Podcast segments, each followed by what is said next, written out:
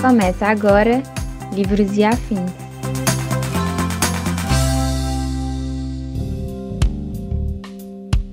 Olá, seja muito bem-vindo, seja muito bem-vinda ao Livros e Afins, um podcast sobre o mercado editorial brasileiro. Eu sou o Pedro Vieira e no programa de hoje você confere uma entrevista exclusiva com o Natan Matos, da editora Moinhos e também do portal Literatura B R. Você também vai conhecer músicas que foram inspiradas em livros. Então se prepare, porque a nossa viagem está apenas começando. Deixa eu dizer que te amo. Com certeza você conhece essa música da Marisa Monte, não é mesmo? Mas você sabia que ela é baseada num livro muito famoso? Quem conta essa história pra gente é a Carolina Vasconcelos. Quem já leu Primo Basílio, do escritor português Eça de Queirós, provavelmente percebeu que a citação que Arnaldo Antunes faz na segunda parte de Amor, I Love You é um trecho do livro. Publicado em mil oitocentos e setenta e oito, ele conta a história da sociedade burguesa em Portugal, com foco no romance extraconjugal entre Luísa e o primo dela, Basílio. Luísa era uma romântica incurável, apaixonada e devoradora de livros de romance. E é daí que vem a inspiração para Amor, I Love You. Tinha suspirado, tinha beijado o papel devotamente. Era a primeira vez que lhe escreviam aquelas sentimentalidades. E o seu orgulho dilatava-se ao calor amoroso que saía delas, como um corpo ressequido que se estira num banho tépido. Sentia um acréscimo de estima por si mesma e parecia-lhe que entrava, enfim, numa existência superiormente interessante, onde cada hora tinha o seu encanto diferente, cada passo conduzia a um êxtase e a alma se cobria de um luxo radioso de sensações. Obrigado, Carol! Essa música realmente foi um grande sucesso. Mudando de assunto, hora de ouvirmos a primeira parte do nosso bate-papo com o Natan Matos. Quem traz esta entrevista é o Victor Feitosa. Olá, Victor! Olá, Pedro! Olá, ouvintes! Bom, vamos começar agora com o Natan Matos, doutor em Literatura Moderna e Contemporânea na editora Moinhos e no portal literário Literatura B R. Natan, em primeiro lugar, seja muito bem-vindo ao nosso podcast e muito obrigado pela entrevista. É um prazer ter você aqui com a gente. Oi, gente. Tudo bem? Eu que agradeço aqui esse convite, poder participar aqui, é um prazer. Para começar, nos conte um pouco como surgiu a Moinhos, o que estimulou a fundar essa editora e quais as diferenças estruturais entre o início da editora e atualmente. A Moinhos ela surgiu talvez um pouco antes dela ser Moinhos, porque na verdade eu, eu era editor em uma outra editora em Fortaleza. Eu abri a Substância, com, com S no final, né? Substância ali, brincadeira com a ânsia da criatividade, a substância da escrita. Isso há quase sete anos. Há oito anos, eu e dois amigos na faculdade, no, na graduação de letras, a gente queria se autopublicar. E aí, enfim, fui buscando os caminhos, os meandros de como fazer isso, principalmente conversando com o Eduardo Lacerda, que é o editor da Patuá, tão conhecido editor da Patuá, e fui aprendendo um pouco de como entrar no mercado. O Edu me ajudou muito a, a conhecer um pouco do dia a dia, de como lidar com determinadas coisas. E eu fui atrás de fazer alguns cursos. Naquela época parece pouco tempo, mas há oito anos a gente não tinha a imensidão, entre aspas, de cursos que a gente tem hoje em dia voltada para o mercado editorial. A gente tem o LabPub, Casa Educação, a U N I L, que é a Universidade do Livro da Unesp, entre outros locais que também é, têm tido um espaço maior para os estudos da, da, da, enfim, da edição, da editoração, né, no mercado editorial principalmente, ligados aí aos cursos de letras em algumas poucas faculdades, universidades do, do país.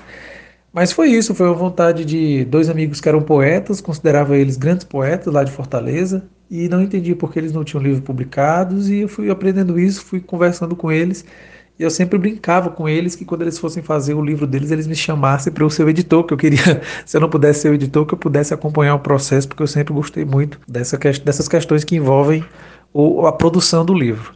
E aí eles foram comprando a ideia. A gente não tinha nenhuma vontade de ter uma editora, mas durante seis meses em que cada um foi juntando um valor para no final a gente ter ali o valor específico para fazer os cem primeiros exemplares do livro do, do Madir de Souza Pontes, que foi o primeiro a publicar o Núcleo Selvagem do Dia. E com essa venda desses cem exemplares a gente publicaria e publicou os três golpes d'água do Talisasco, E quando foi para publicar o meu, eu enrolei, apareceu, começou a aparecer outras pessoas, a gente foi dando nome à coisa em si, e aí a substância nasceu, e aí nasceu o Natan Editor.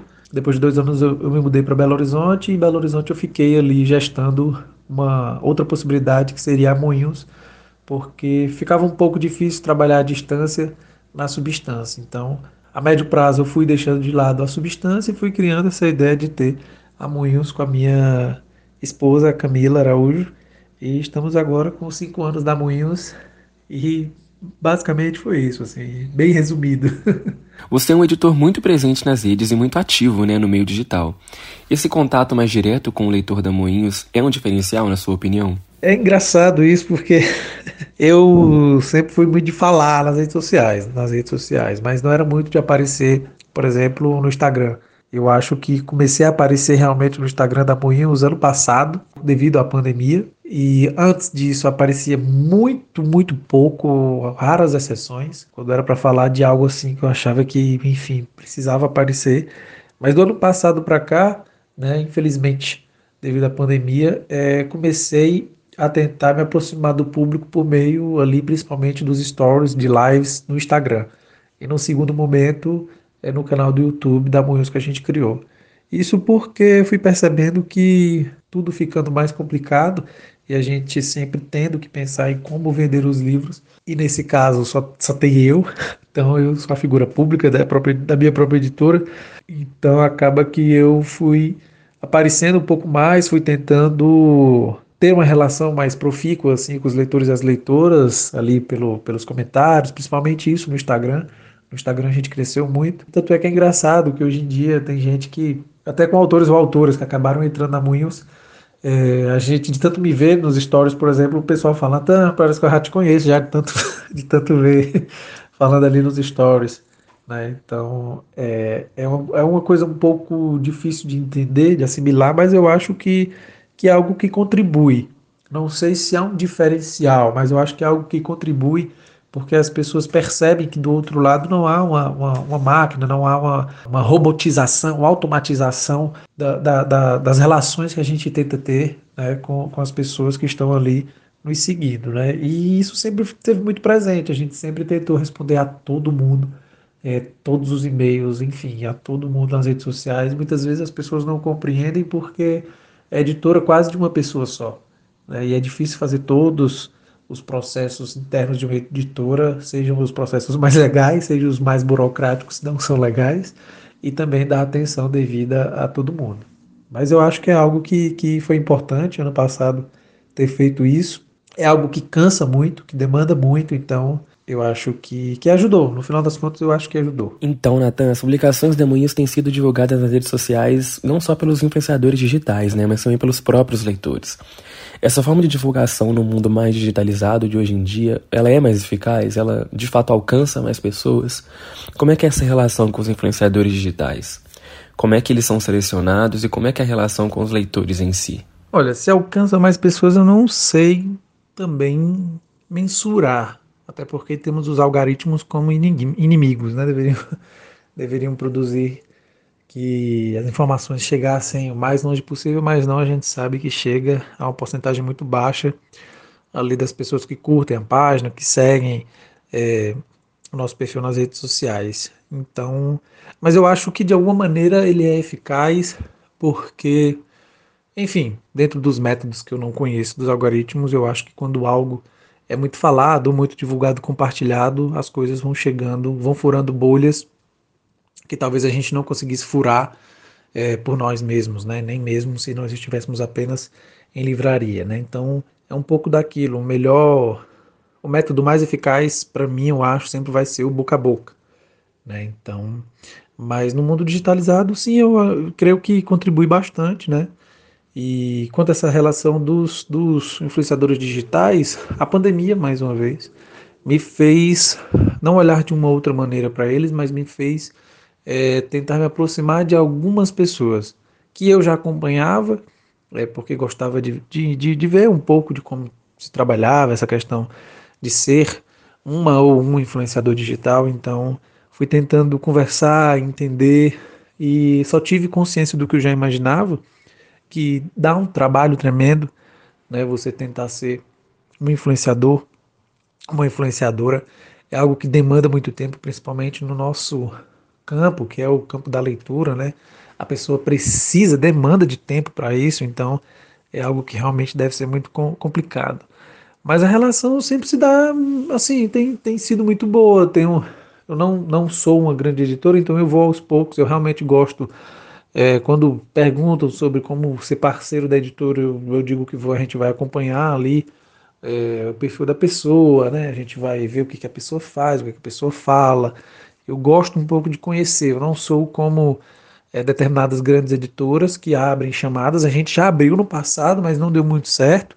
E, enfim, acabam fechando com, com talvez algumas poucas centenas de, de influenciadores macro e micro para poder é, tentar divulgar cada vez mais os livros. Eu acho que isso é muito bom, mas a minha, a minha seleção em relação se dá assim.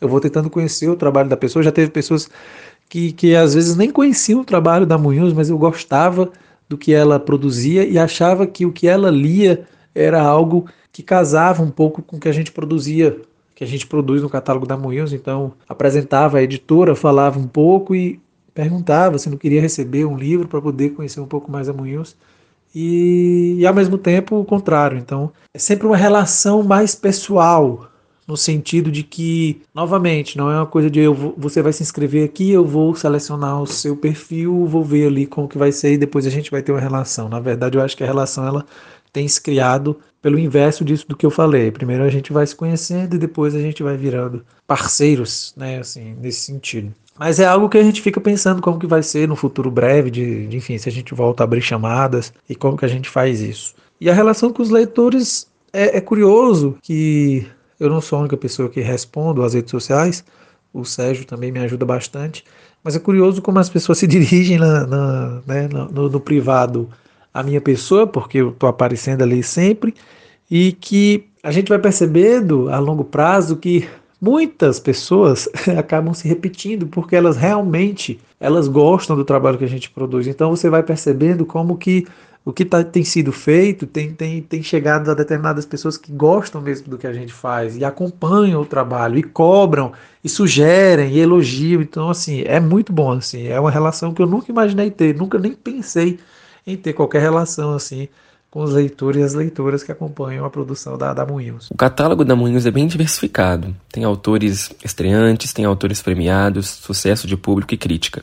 Recentemente a Moinhos lançou o Space Invaders, né, que é um livro que está sendo muito comentado porque ele foi recomendado pela Patti Smith. Como é feita a curadoria? É curioso isso, né? É curioso porque eu fico me perguntando se as pessoas estão lendo Space Invaders por ser da Nona Fernández ou porque tem um blurb, né? Um blurb, um comentário é, do, da, da, da Patti Smith no, na, na contracapa, né? É muito engraçado isso, como às vezes uma pessoa tem um peso muito grande nas palavras que fala. Mas tem sido muito bacana toda essa, essa criação da, da curadoria do, do catálogo, porque na verdade quem faz basicamente tudo sou eu. Então, evidentemente, que a gente tem alguns momentos, um dedo de uma pessoa ou outra, que me sugere a leitura de uma coisa, e aquilo daqui um ano ou dois acaba, acaba enfim, trazendo frutos. Mas a curadoria sou eu, basicamente.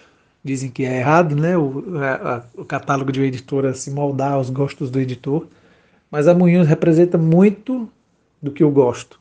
Muito do que eu gostaria de conversar com outras pessoas. Muito do que eu gostaria de conhecer, mesmo sem conhecer. Então a gente tem poeta alemã que eu não conhecia, quando conheci fiquei querendo muito trazer é, para que outras pessoas pudessem ler. A gente, no primeiro momento, nos dois anos e meio, os primeiros três anos, a gente investiu muito em poesia e conto, que são dois gêneros que eu gosto bastante. Então a Moinhos, durante os dois, três primeiros anos, ficou muito conhecida nesse sentido, a gente publicava muita poesia, e talvez do terceiro ano para cá a gente começou a avançar um pouco nos romances nacionais e estrangeiros, e aí a gente foi conseguindo ter um pouco melhor, digamos, cobrindo assim, com o guarda-chuva da Moinhos, cobrindo um pouco mais dos gêneros e, e trazendo obras que eu quero acreditar que são, que são de, de, de boa qualidade, no sentido em que são, são livros que, que de alguma maneira vão contribuir para os leitores e as leitoras, seja para ter uma leitura prazerosa, seja também para fazer,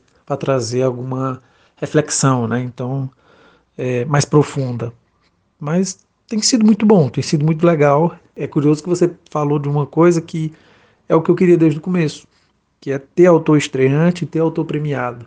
Porque eu acho que, como, assim como a Peri Smith apresenta a Nona Fernández, que é uma das maiores autoras chilenas e uma das vozes importantes da literatura latino-americana, alguns autores de peso estarem no catálogo com outros autores estreantes e autoras estreantes contribui para que essas pessoas sejam lidas. Porque se a gente tem uma pessoa de peso e outras que não são ainda conhecidas, uma coisa vai levar a outra, porque se a pessoa confia na nossa curadoria, ela vai acreditar que o que está sendo publicado ali é de boa qualidade e vai se sentir, talvez, curioso em ler aquilo que a gente está publicando. Dizem que o brasileiro lê pouco, né? Mas é verdade que ele escreve muito? Como é a relação com os novos escritores e como identificar aquele que, de fato, vai conquistar o público diante de tantos novos talentos? Olha, eu, particularmente, eu sempre fui contra isso, que o brasileiro lê pouco. Na verdade, eu sou contra isso. Eu não acho que o brasileiro lê pouco. Eu acho que o brasileiro tem poucas possibilidades de acesso à leitura. Então, não, não, não concordo com isso. Ah, mas existem pesquisas. Não, não. A gente, eu acho que a, a pesquisa, para ela ser válida, totalmente ela teria que ter pontos de acesso à leitura por meio de todas as cidades do Brasil, para a gente poder saber se realmente o brasileiro lê pouco ou não. O Talisasco, que era meu sócio e é um grande amigo lá na Substância, lá em Fortaleza, ele abriu uma biblioteca comunitária, como várias outras pessoas já fizeram pelo país, num dos bairros mais prejudicados de Fortaleza, que tem um I D H, um dos mais baixos do Ceará, e criou uma biblioteca comunitária lá. E todo dia vai gente do bairro pegar livro para poder ler, e de qualquer idade. Agora, na pandemia, é claro que diminuiu, mas continua. Então, não sei se é verdade isso. Primeira coisa que eu sempre gosto de frisar muito. Agora, quanto à questão de como identificar aquele que vai conquistar, conquistar o público, eu, eu sempre digo que, para mim, no primeiro momento, devido à experiência de leitor que eu tenho particular, eu tenho as minhas balizas, assim como todo mundo tem a sua. Então, no primeiro momento é isso. Não que eu seja, como é que eu posso dizer, um modelo a ser seguido, e nem que eu seja um modelo que, que tenha a pretensão de achar que, que o que eu gosto, muita gente vai gostar. Não é isso. Mas eu sempre falo que uma pessoa experiente na leitura, que eu quero dizer com isso, que está sempre lendo, consegue perceber algumas nuances num livro que pode acreditar que, pô, esse livro é muito bom, esse livro aqui, caramba, independente do gênero. Independente do gênero. Esse livro é muito bom. Eu acho que eu queria dividir essa, essa, essa história, ou essas histórias, esses poemas com outras pessoas. Eu acho que é, é um livro que pode, que pode ganhar leitores, pode ganhar leitores. Então, o primeiro ponto é isso. O segundo é feeling. Não, não sei explicar, mas é isso.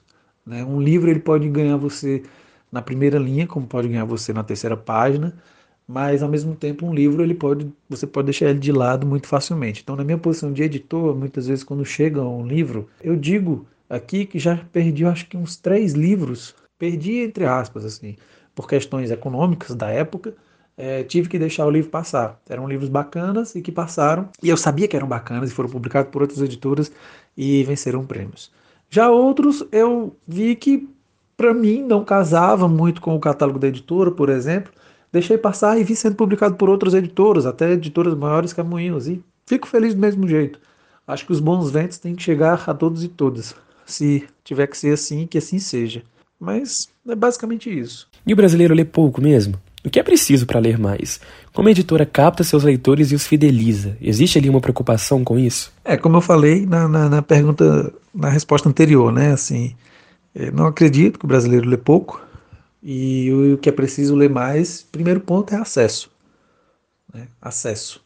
E segundo, que esses locais é, de leitura tenham apoio do governo, tanto municipal, estadual e federal, para que haja compras de livros, para que esses locais possam se manter atualizados. Porque não basta ter um local para que as pessoas possam ir lá consumir livros e esses livros sejam livros publicados, sei lá, há cinquenta anos, ou sejam, em sua maior parte, livros didáticos. Não. A gente tem que ter livros de todos os gêneros, né? Seja poesia, conto, crônica, livro acadêmico, livro de história, de filosofia, de arte, enfim. o que quer que seja. Então, tem que ter uma certa atualização desses pontos de leitura. Eu acho que esse é o principal, deveria ser um dos principais pontos a se discutir também no âmbito da educação, porque eu acho que isso contribui diretamente. Na Moinhos, eu penso muito sobre isso, mas eu não sei se eu sei dar essa resposta. Se, como a gente capta os nossos leitores e como a gente fideliza eles. Fidelizar eu acho uma palavra muito capitalista, não que nós tenhamos como fugir desse modelo, mas é, não me interessa fidelizar, me interessa conversar com aquela pessoa e fazer com que ela sempre esteja disposta também a me ouvir. Eu acho que é mais ou menos isso. Isso eu falo em primeira pessoa, mas estou falando no âmbito das publicações, do que a gente tem, do que a gente tem feito e produzido. Eu acho que a maneira como captar as pessoas a conhecerem a Moinhos é tentar publicar obras que, primeiro, talvez elas não conheçam, segundo, que elas não conhecem quando elas chegarem a ler, elas acreditem que aquilo ali contribuiu para elas de alguma maneira. Então, eu acho que num, num primeiro momento seria mais ou menos isso. Assim, eu estou pensando agora também nesse momento.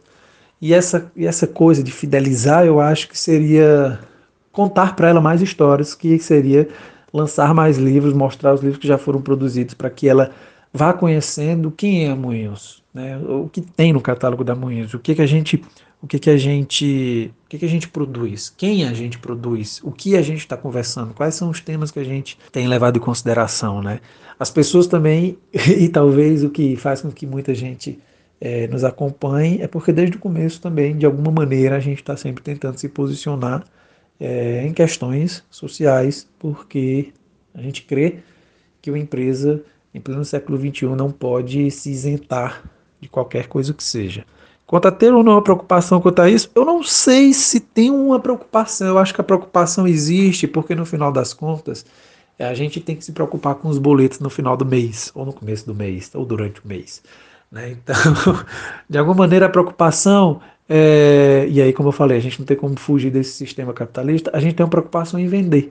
Mas muito mais do que a venda, é isso. Se a gente tem pessoas que nos acompanham, que acreditam no trabalho da gente, a, a se preocupar com isso, acho que vale bem mais, porque a venda pode ser uma consequência disso. Posso estar totalmente errado, mas é o que eu penso agora, nesse momento. Não sei se depois será assim. Pausa no bate-papo com o Natan para conhecermos mais uma música inspirada em um livro. Quem dá mais detalhes agora é a Ingrid Rêgo. O Pequeno Príncipe é aquele livro que quase todo mundo já leu ao menos uma vez na vida. Se você não leu, já está na hora de dar um jeito nisso. Para sentir um gostinho da beleza do livro de Antoine de Saint-Exupéry, é só ouvir a música Busca Vida, do grupo Os Paralamas do Sucesso. A música é uma referência à viagem do Pequeno Príncipe pelos planetas do universo em busca de amor e felicidade. Ao mesmo tempo, ela fala sobre nossas buscas pela satisfação pessoal. Nunca mais serão iguais. Se for mais veloz que a luz, então escapo da tristeza.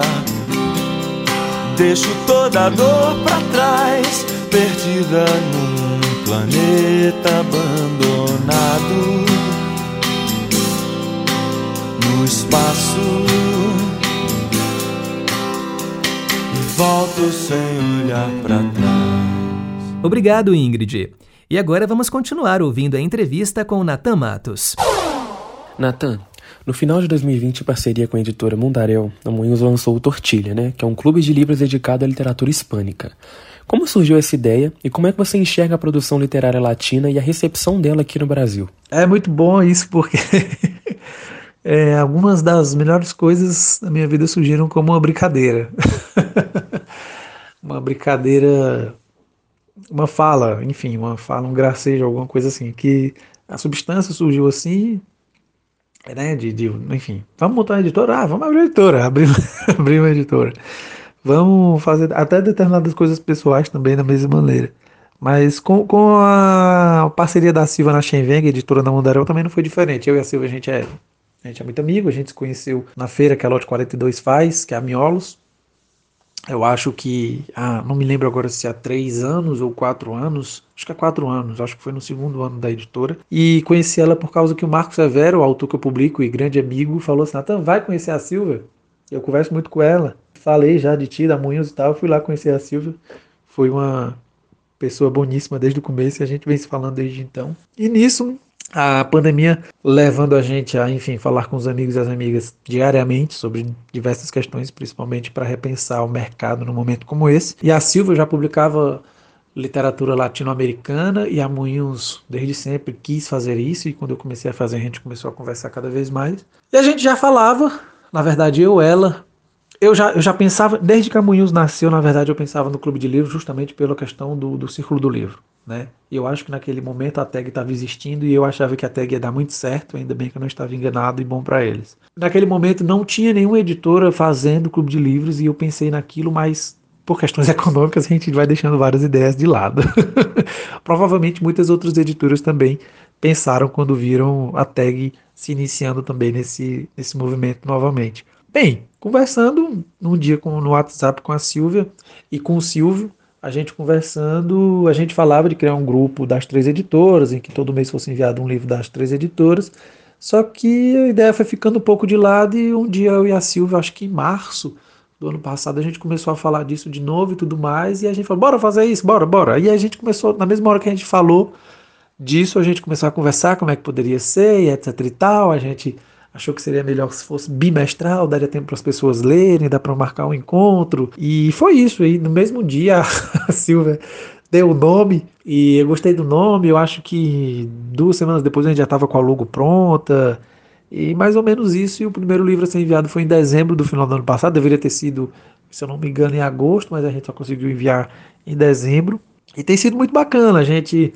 está aí passando dos duzentos assinantes, né? A gente está no quarto envio, quarto envio, no quarto envio agora com as aventuras da China Iron, né? Que é um livro que, enfim, ele brinca com a, com a história do Martín Fierro, que é uma história muito conhecida na Argentina, e subverte, subverte a história do Martín Fierro, colocando uma, uma mulher como atriz principal dessa história, mas muda totalmente a história e faz algo brilhante, fica a dica.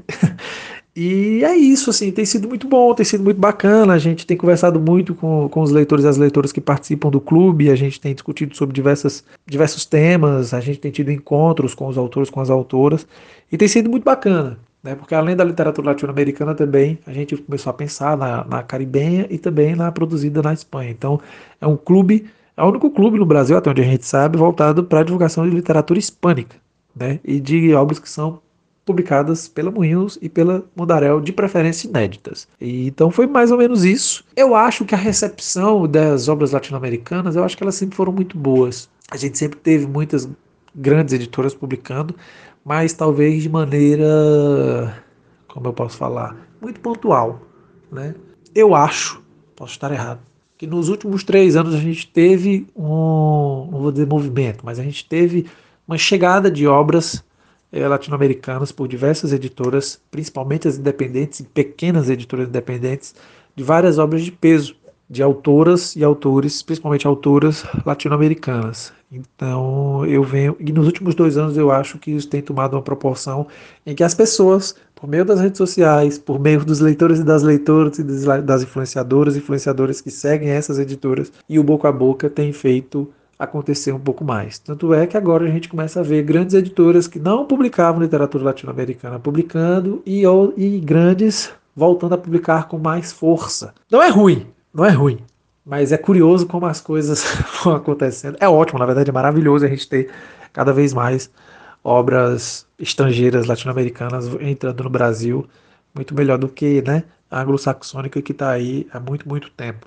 Mas de, também de outra maneira a gente percebe que o fluxo na contramão não é o mesmo, né? Não se publica tanta literatura brasileira nos países latino-americanos. Mas eu acho que a recepção tem sido muito boa aqui, até mesmo por meio da mídia, eu acho que, que isso é bom.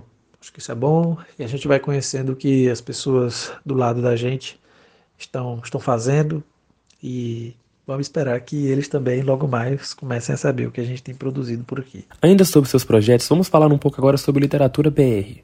Como surgiu? Veio antes ou depois da Moinhos? Ah, o Literatura B R é um projeto pessoal meu que existe aí há dezessete anos e, na verdade, começou quando eu fazia informática, né? Eu acho que hoje se chama Sistemas da Informação.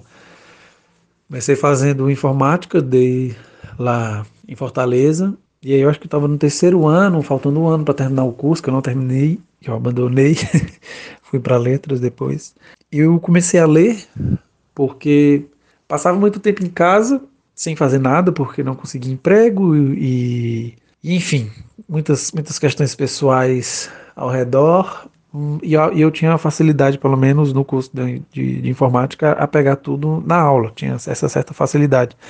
Até que eu vi, enfim, um amigo, uma amiga do, do, do curso conversando sobre livro e ficava interessado em ler, porque eu lia minhas coisas, mas muito vagarosamente. E aí até que um colega falou do Estudo em Vermelho do Sherlock Holmes, né, do Conan Doyle, e aí eu fui, peguei para ler e dali comecei, comecei a ler, ler, ler, ler, e não tinha com quem conversar sobre literatura, e apesar dos meus amigos fazerem humanas, mas história, quase todos eles, então eu tinha que ler os livros de história, filosofia, para a gente conversar, e a literatura ficava um pouco de lado. Eu criei um, um blog chamado Literatura B R, um blog pessoal, naquela época era no Blogspot, e não tinha YouTube, não tinha Instagram, não tinha nada, acho que não tinha nem... Estava começando o Orkut, na verdade. E aí, é... criei e comecei a escrever uns textos horríveis, horrorosos, mal escritos. De lá para cá, esse projeto pessoal ele foi tomando outras proporções, fui entendendo o que seria coletividade, né? Fui entendendo que a gente precisa sempre estar junto para poder crescer em todos, todas, de todas as maneiras. E é isso, assim, vem, vem antes da Moinhos, vem antes da Substância, é uma coisa que é metade da minha vida. Eu acho que eu só sou editor por causa dele, porque eu comecei a conversar com o Eduardo Lacerda, é, comecei a pedir livro para resenha, numa época em que quase ninguém pedia livro para resenha, para editoras independentes. Foi daí que eu conheci o Edu e daí que eu comecei a conhecer e entender o mercado editorial e o que era editor independente, não sabia até ali, e fui entrando nisso tudo. Então... basicamente foi isso, assim, como ele nasceu, né? E tá aí há dezessete anos produzindo conteúdo, né? Ensaio, é, publicando poesia, publicando conto, crônicas. E agora a gente começou a divulgar um pouco mais sobre os lançamentos. A gente percebe que isso cria curiosidade nas pessoas, eles acabam indo no site, né? Que é o literatura b r ponto com, e acabam acessando outros textos que estão lá publicados há bastante tempo. O Literatura B R está com um projeto de financiamento coletivo para a publicação de uma antologia poética. Fala um pouco para a gente sobre esse projeto, sobre a sua escolha pela poesia, por novos poetas. O brasileiro lê poesia? É, na verdade, a gente tinha feito uma antologia de contos de uma outra maneira, né? Lá atrás, eu e o Marcos Severo, a gente foi, nós somos os organizadores dessa antologia de contos, e na época a gente fez para tentar pagar ali alguns custos do site que estava tendo na época. E, e, enfim, precisava de ajuda de alguma maneira. Então as pessoas meio que se autopublicaram conosco, mas teve um, todo, todo, toda uma seleção. A gente publicou dez contistas e vários deles, acho que mais da metade, tiveram livros publicados depois. Eu acho que uma delas tá, publicou até um livro recente agora na Alfaguara. Coincidentemente, eu editei depois, eu acho que dois deles já, e vou editar um terceiro agora. E é como, engraçado como os caminhos se encontram. E a antologia agora, a Antologia Poética Literatura B R, que está no ar lá no Catarse. Quem estiver ouvindo isso pode entrar aí no Catarse e procurar Antologia Poética, ou então procurar pelo Literatura B R que vai cair lá. A gente tem pensado nisso porque, como eu falei, eu estou há dezessete anos com Literatura B R no ar. As pessoas sempre querem tudo de graça. Isso é um problema, no sentido de que no sentido da cultura, principalmente, né? Então a gente está lá todo dia tentando divulgar da maneira que a gente pode, mais uma vez, pessoas conhecidas, pessoas desconhecidas, textos de, dessas pessoas, mas isso tudo tem um custo, tem um custo de energia, tem um custo financeiro, tem outras pessoas envolvidas que acabam contribuindo, ajudando e também não recebem nada, além é, de um obrigado meu, né? Na maioria das vezes são pessoas que eu conheço, que gostam muito, outras são amigos e amigas, só que chega num ponto que eu tenho trinta e seis anos, é metade da minha vida, é preciso decidir o que fazer com isso. Então eu coloquei, desde o ano passado, que eu venho falando que o Literatura B R pode acabar, é, principalmente nas redes sociais. Veio a pandemia, eu segurei mais ano passado, porque não achava que estava para fazer catarse ano passado com a pandemia. Mas esse ano, enfim, depois de um ano a gente... ou a gente segue, infelizmente, porque parece que a gente não pode parar. E aí eu tive...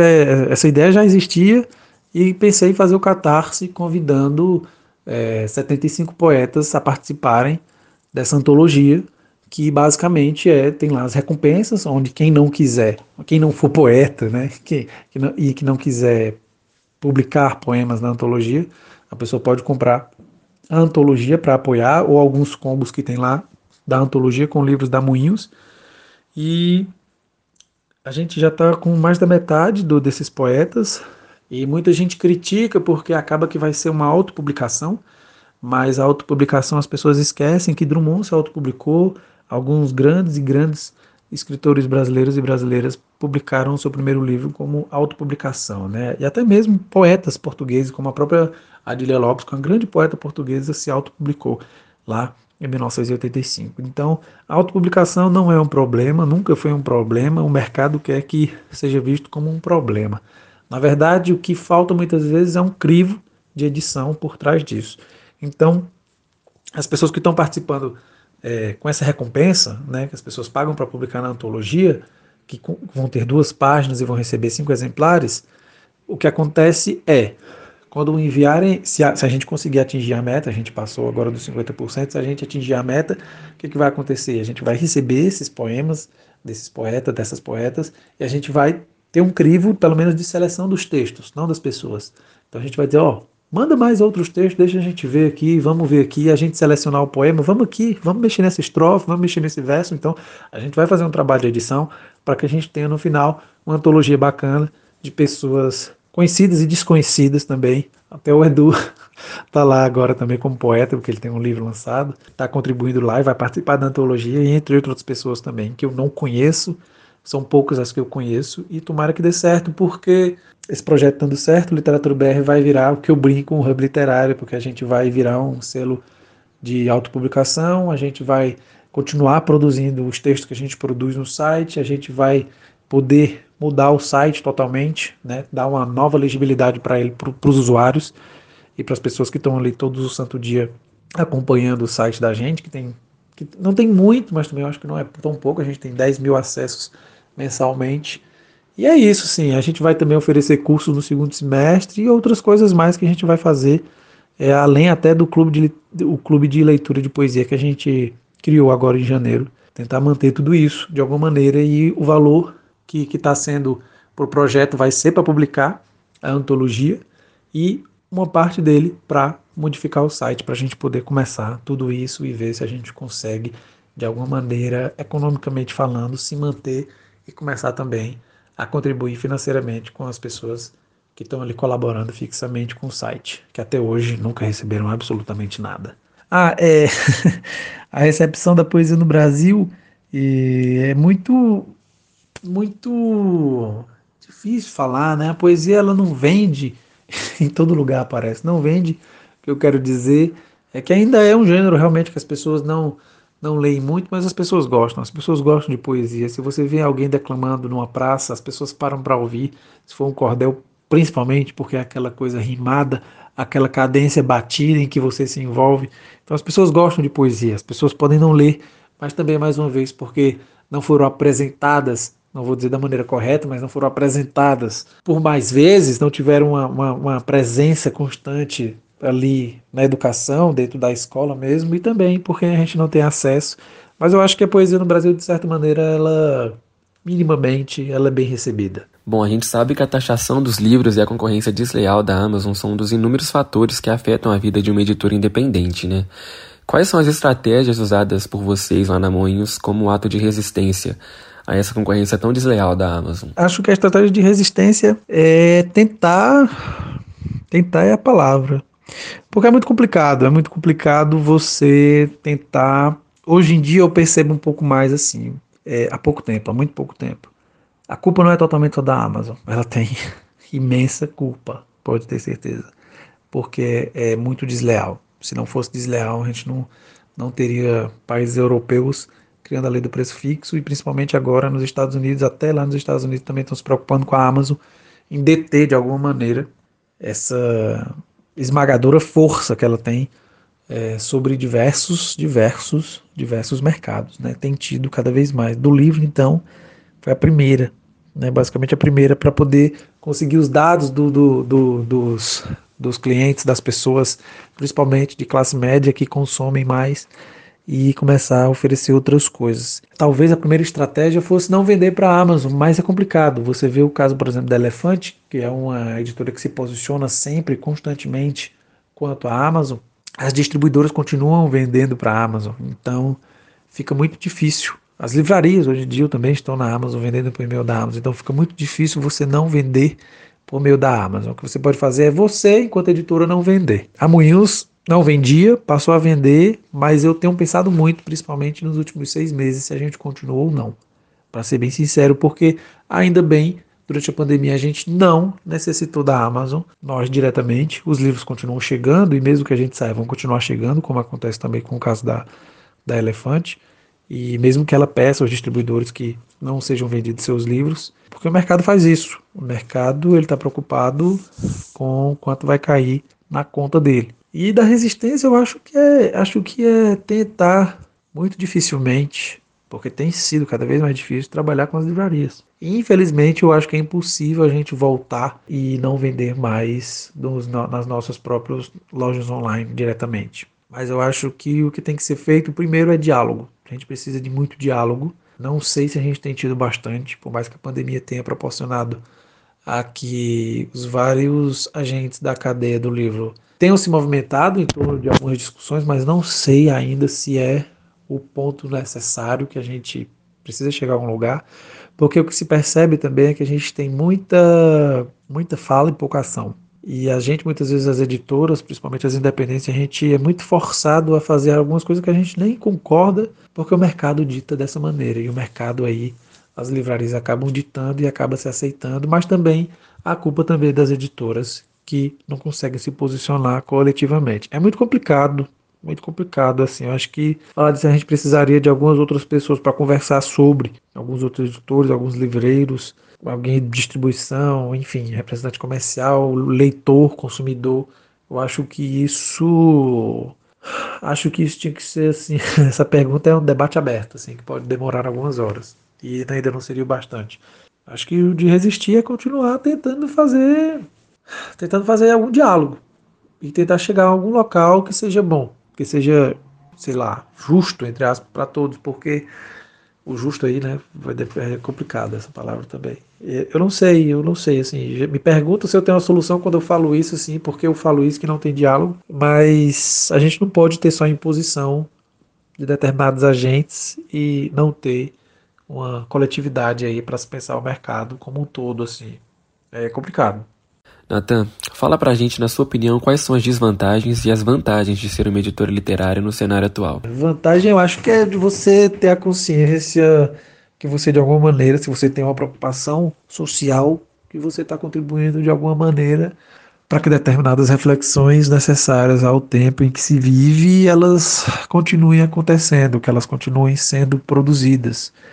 Porque se a gente olhar, talvez desde que essa força das editoras independentes, talvez nos últimos sete anos, não sei, tenha se firmado mais, você percebe que, em alguns casos, as editoras independentes, elas não é que elas criaram é, determinados temas, mas elas contribuíram bastante para que determinados temas fossem postos em discussão, né? Não apenas no mercado, mas para toda a sociedade.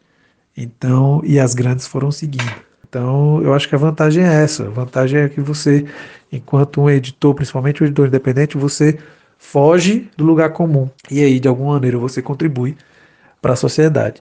Uma dificuldade, acho que as dificuldades são as mesmas, né? Ainda são as mesmas. Passam-se cem anos, as dificuldades são as mesmas. Eu acho que de distribuir o livro, de vender o livro, de tentar fazer com que a gente tenha o valor de capa do livro mais acessível às pessoas, o que é muito difícil, porque as pessoas se esquecem que a desigualdade social do Brasil é uma das mais duras do mundo. E eu acho que, basicamente, assim, bem superficialmente, eu acho que, que é isso. A gente tem outras dificuldades muito grandes no dia a dia, mas acho que nesse momento tem sido, tem sido as mesmas e vender, principalmente por isso, pelo valor de capa do livro. A inflação nos últimos doze meses... já ultrapassou os oito por cento, a mídia não fala disso, tudo isso envolve o valor de capa do livro, o dólar absurdamente estava quase a seis vezes o valor da nossa moeda, que estava sendo, estava sendo não, foi há pouco tempo, se ainda não for, a moeda mais desvalorizada do mundo. Então Essas questões econômicas dificultam muito, muita coisa. Porque, por exemplo, o papel subiu esse ano trinta vírgula sete por cento. O papel do miolo do livro. Porque o da capa subiu quinze por cento. Então, vai tudo se complicando e vai ficando difícil vender, fica difícil produzir livro, fica difícil criar debates que são necessários para a sociedade, se a gente não conseguir vender, infelizmente. Você é um profissional que acumula bastante experiência, né? Tem proeminência no ramo e é um caso de sucesso, conquistando cada vez mais espaço no mercado. Como editor, quais dicas você tem, né, para poder passar para quem está começando agora na área? Vale a pena ser um profissional no mercado editorial hoje no Brasil? Obrigado pelas palavras, mas eu acho que não é assim também não, ainda não, ainda tenho muita coisa a aprender, muita coisa mesmo no mercado, eu tenho muita vontade de fazer ainda muito livro diferente e muito, em gêneros que eu ainda não, não tive a possibilidade. Vou deixar o caso de sucesso para outros, para outros grandes editores e grandes editoras aí. Eu ainda talvez eu seja um caso em, como eu posso dizer, um caso em, em aprendizado, mas fico feliz por ouvir isso, obrigado. É... Olha, eu acho que para quem está começando agora, tem que saber se realmente é isso que quer, e se, se quer ter paciência, se, se, é, se quer ter, se não tem paciência, tem que ter. É, quando eu comecei com a Substância lá atrás, eu tinha uma vontade muito grande de fazer a Substância ser conhecida de uma maneira que só depois eu percebi que eu não ia conseguir. Então, demorei para aprender isso, mas... Ainda bem que não demorei tanto, mas essa ansiedade que a gente tem nos projetos pessoais e acreditar que tudo vai dar certo, nem sempre dá certo. E muita coisa vai acontecer, que você vai errar, e você tem que saber que faz parte. Produzir livro é produzir erro. Mas ao mesmo tempo tem outras coisas, né? Não é só isso. Mas você, você tem que aprender a lidar com muitos erros que você vai, vai, vai realizar.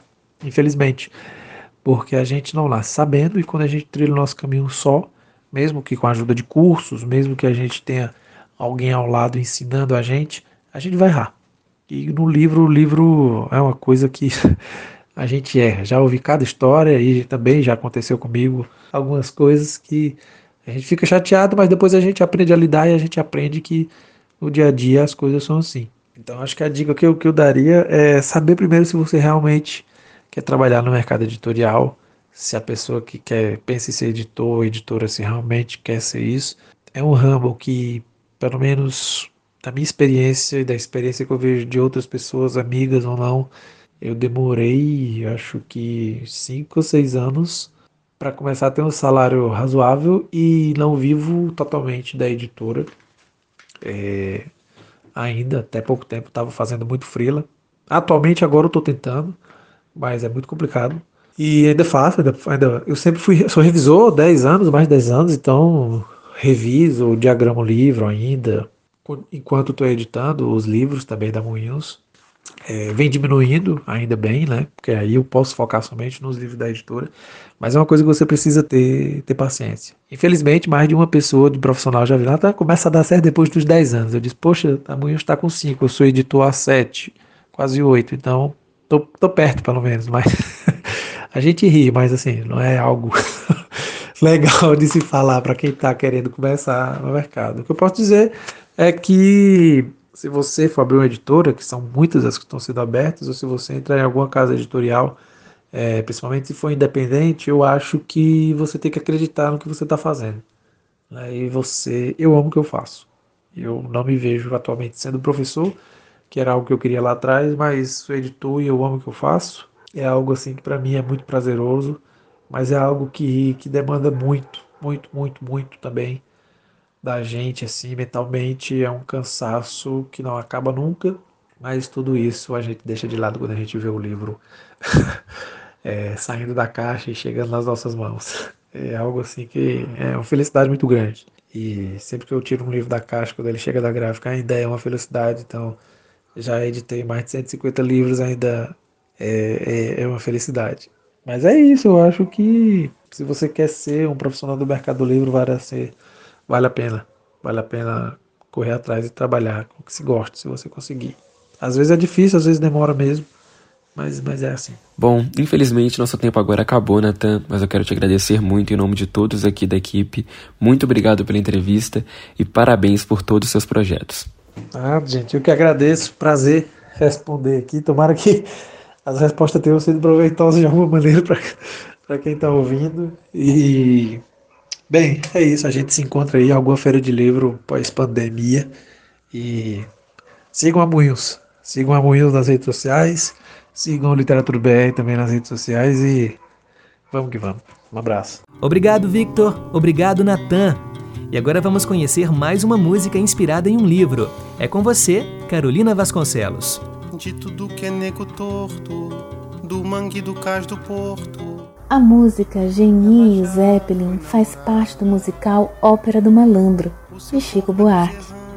Cheia de críticas sociais que permanecem válidas, a música e a história de Geni no musical são inspiradas no conto Bola de Sebo, que faz parte do livro Bola de Sebo e Outros Contos da Guerra, do escritor francês Guy de Maupassant. No livro, Bola de Sebo é uma prostituta. Já a Geni, em Ópera do Malandro, é uma travesti. No entanto, as duas compartilham a mesma história. Sofrem preconceito, são usadas pela sociedade hipócrita e, no fim, são descartadas quando acaba sua utilidade.